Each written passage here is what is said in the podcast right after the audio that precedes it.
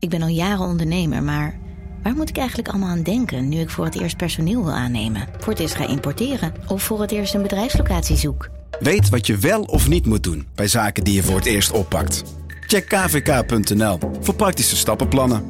KVK, hou vast voor ondernemers. Hey podcastluisteraar. Ook op zoek naar een relevante invulling van je schaarse luisteruren?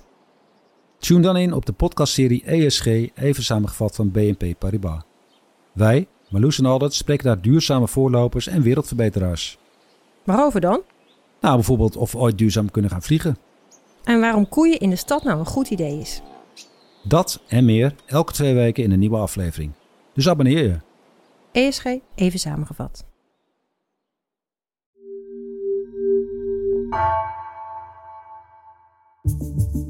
Vanaf de redactie van NRC het verhaal van vandaag. Mijn naam is Floor Boon.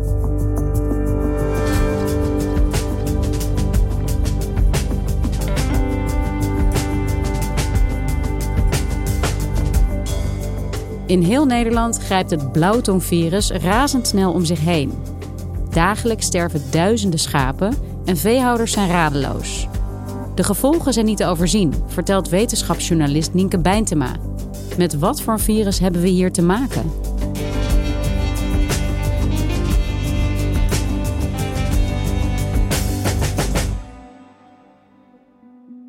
In Kortehoef, bij de Loosdrechtse Plassen in de buurt van Hilversum, ligt het veehouderijbedrijf van Wilco Kemp. Nou, ik ben dus Wilco Kemp en uh, we hebben een uh, melkveehouderijbedrijf met een serieuze schapentak. En uh, we boeren natuur inclusief en biologisch.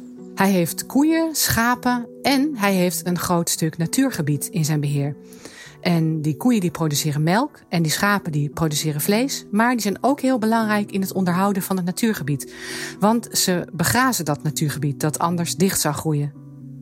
En begin september merkte Wilco dat een paar van zijn schapen ziek waren. Dat was op een zaterdagavond. Toen kwam ik dus een paar, uh, twee, drie lammeren tegen die uh, ja, een, een, dikke kop hadden en, en, een dikke tong hadden. En nou, die neem ik mee naar huis, dat is niet goed. Dus Wilco die belde de volgende ochtend de veearts. En die kwam onmiddellijk om te kijken wat er aan de hand was.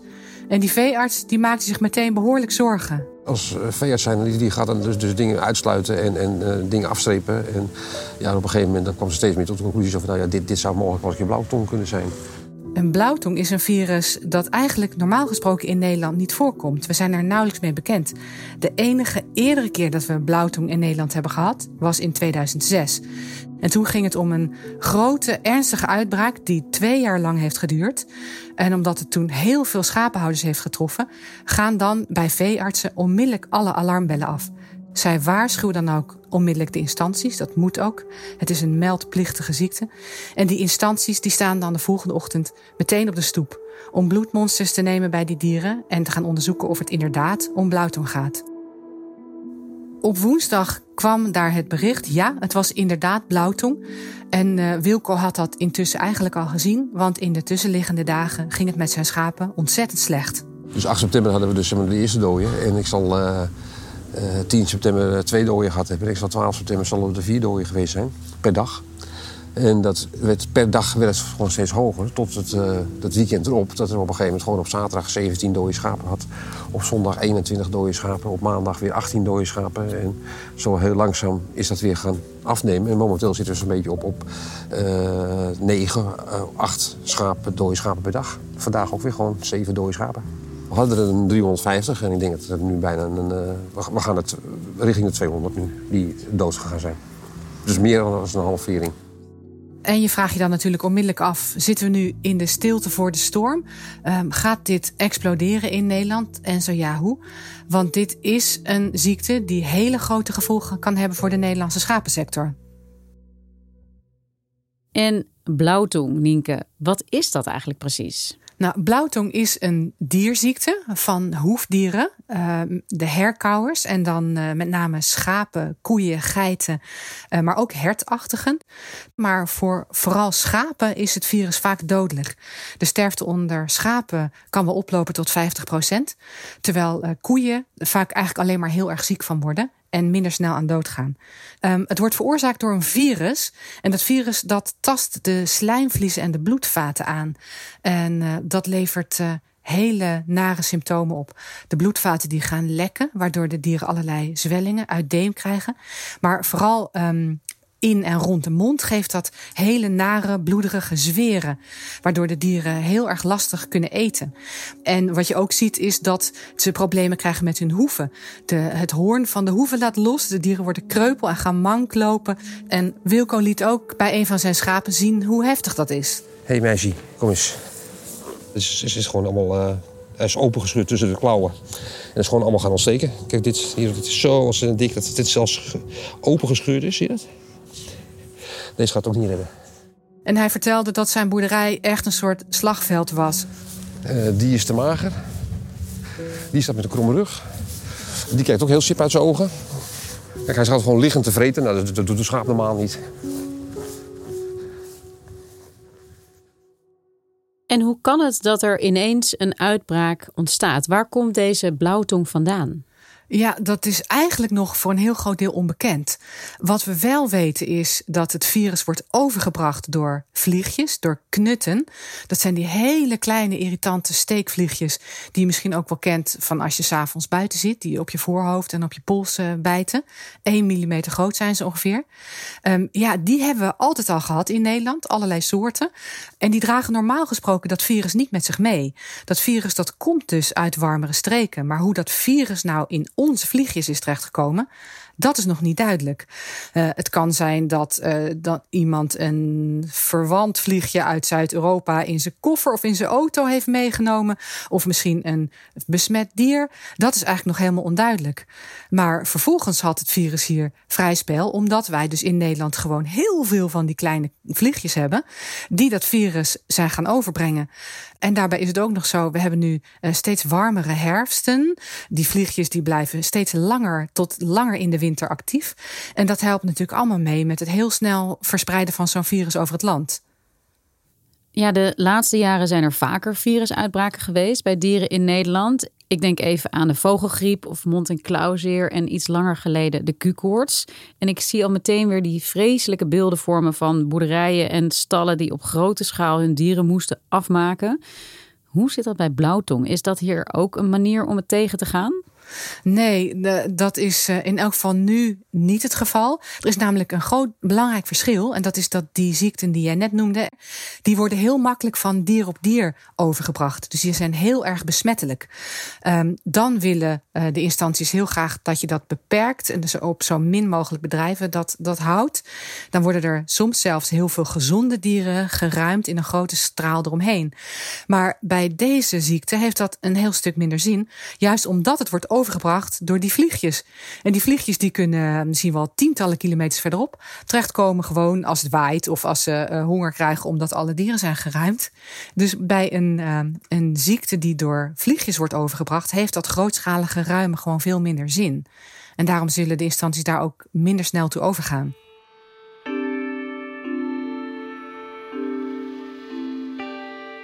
Ja, dus we zitten eigenlijk met een andere boosdoener, de knut, die kleine irritante vliegjes, zoals jij zegt. Hoe snel verspreidt het zich op dit moment in Nederland? Ja, het gaat eh, op dit moment echt supersnel. We spraken met Nicolien van den Heuvel. Zij is veearts in Midden-Nederland. En zij vertelde dat ze begin september werden overspoeld met telefoontjes van veehouders die zieke schapen hadden. Mijn baas begon een hele drukke weekenddienst.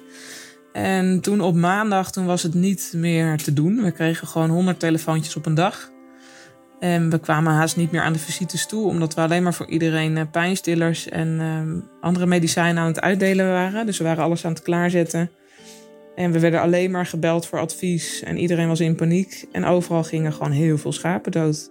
En op een gegeven moment ging het zo ver dat ze de hulp helemaal niet meer konden aanbieden. Ja, dus die uh, maandag dat het zo ontzettend druk was geworden, die half september. Ja, toen waren wij gewoon door de medicijnen heen. Dus mensen wilden die normaal misschien één keer per jaar een schaap moeten behandelen. Die bestelden ineens grote flesjes medicijnen. Die we normaal helemaal niet uh, zoveel nodig hebben. We moesten mensen gewoon nee verkopen.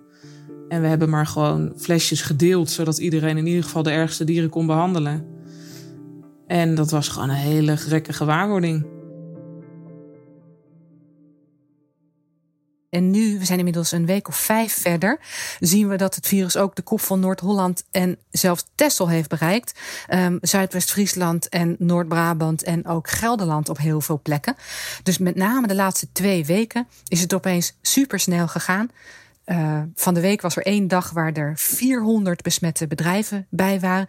Dus het lijkt wel een soort exponentiële groei nu. Het gaat nu echt heel erg hard. Ja, want we horen hier deze veearts uh, vertellen over pijnstillers en ook zorgen dat schapen weer beter worden. Maar om dat virus echt te bestrijden heb je misschien wel iets anders nodig, met bijvoorbeeld een vaccin.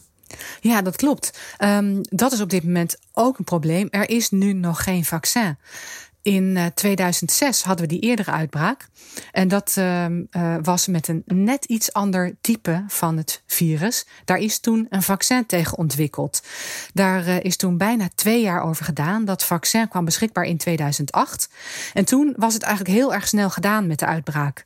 Het virus dat nu rondgaat is van net een ander type, waardoor dat vaccin op dit type eigenlijk helemaal niet effectief is. Dat heeft nu geen zin om daarmee te vaccineren. Dus eigenlijk um, moeten de virologen terug naar de tekentafel om een vaccin te maken dat um, hiertegen bestand is. Ja, het moet wel vrij vreselijk zijn voor veehouders als je weet dat je je eigen dieren gewoon niet kan helpen. Ja, Wilco die zei: het enige wat ik kan doen is tender loving care. Dus goed voor de dieren zorgen. Zorgen dat ze voldoende vers water en drinken uh, binnen handbereik hebben als ze weinig mobiel zijn. Um, maar echt genezen, ja, dat kunnen ze niet. En soms moet Wilco er zelfs voor kiezen om zijn dieren zelf te euthanaseren. En dat is, dat is dus nu gewoon echt, dat is met, met niet te beschrijven. Uh, uh, ik maak dus nu gewoon iedere dag maak ik de keuze van oké, jou gaan we vandaag euthaniseren. En jij, jij, krijgt nog een kans. Deze keer gisteren nog een kans. Vanavond ga ik hem uh, euthaniseren. En het is gewoon heel moeilijk, want als je dan dus schaap overeind doet... En, en als hij dan ligt, dan kijkt hij naar je. En dan zie, je in zijn ogen zo van... oh baas, help me, help me. Maar dit, dit, dit, dit gaat niet meer goed komen. Dit heeft zoveel pijn nu. Ook voor de veeartsen moet dit natuurlijk ontzettend frustrerend zijn. Het is je beroep om dieren beter te maken. En eigenlijk zie je op alle bedrijven waar je komt alleen maar enorm veel lijden en sterfte. Terwijl je eigenlijk met de handen in het haar zit. Er is niks wat je kunt doen. Het is echt vechten tegen de bierkaai. Het is echt, die dieren zijn gewoon helemaal kapot van binnen. En wat je ze geeft, maakt eigenlijk niet zoveel uit. Want ze gaan gewoon dood. En dat maakt het, ja, dat is heel emotioneel. Het klinkt vreselijk, die ziekte. Hè? Blauwtong, uh, sowieso voor de schapen zelf. En ik kan me voorstellen dat veehouders daar ook niet blij mee zijn voor hun eigen dieren. Maar tegelijkertijd is het natuurlijk ook hun business en hun bedrijf. Wat doet dit voor die veehouders? Ja, dat klopt. Um, dat is super ingewikkeld. Vooral ook, ja, een, een boer zoals Wilco heeft een gemengd bedrijf. Die schapen, hij heeft ook uh, runderen en hij beheert ook um, allerlei groene dijken. Die schapen die vervullen daarin een belangrijke rol. Die begrazen die dijken en die zijn ook belangrijk in die, in die begrazingscyclus. Dus voor hem ligt eigenlijk dan zijn hele bedrijfsvoering op zijn gat. Hij kan ook niet nu al um, gaan eh, bedenken hoe die volgend jaar zijn inkoop van schapen en zo. Op dit moment ligt het stil. Ik ga geen nieuwe schapen kopen, niet voordat er uh, een vaccin op de markt is. Uh, of het moet echt helemaal uitgeziekt zijn, zeg maar. Maar ik ga niet een koppel schapen kopen met het risico dat ze volgend jaar dat ik dit weer heb, zeg maar. Dat ga ik niet doen. En, en, en ik heb ook heel veel collega's gesproken en die zeggen eigenlijk allemaal hetzelfde. Zo van, nou, dat gaat niet. We begrepen dat Wilco op het punt staat om zijn boerderij over te dragen aan zijn oudste zoon. En ja, dat is natuurlijk nu ook de vraag of dat zal kunnen, of daar nog toekomst in zit. We praten in het gezin ook over. Zo ja, jeetje, uh, is het er een optie om helemaal maar te stoppen met die schapen? Op nachten lopen malen. Van, van uh, hoe had ik het anders moeten doen? Hoe zou ik het gedaan hebben met de wetenschap die ik nu heb? We wisten niet dat hij zo agressief zou zijn. Dat wisten we niet. En als we een klein beetje een stapje terug doen en even kijken naar de Nederlandse economie, ja, gaat die daar in zijn geheel ook last van hebben, van alles wat er nu gebeurt? We hebben een vrij grote uh, schapensector in Nederland. We hebben ongeveer een miljoen schapen op ruim 30.000 bedrijven.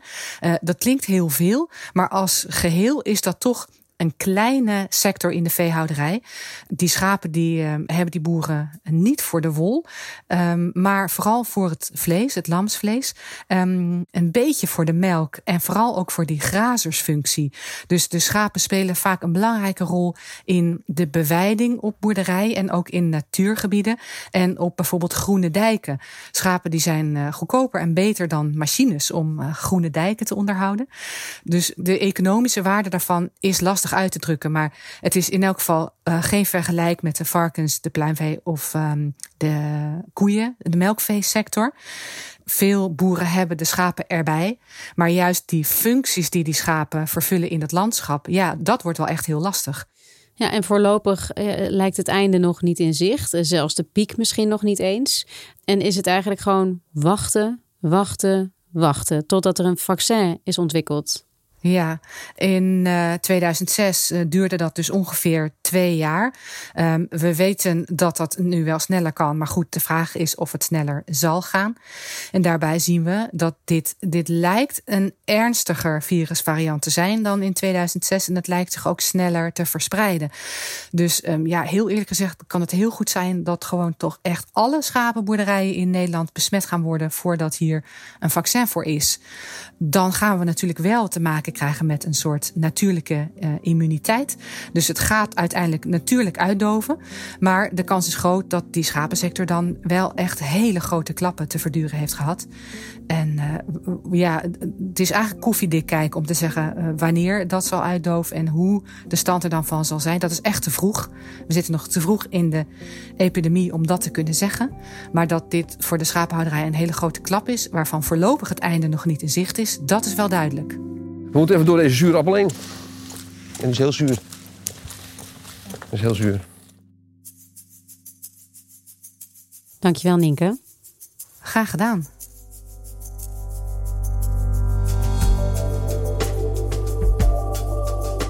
Je luisterde naar vandaag, een podcast van NRC. Eén verhaal, elke dag. Deze aflevering werd gemaakt door Mila Marie Bleeksma, Tessa Kolen en Misha van Waterschoot. Coördinatie Henk Ruigrok van der Werven. Dit was vandaag. Morgen weer.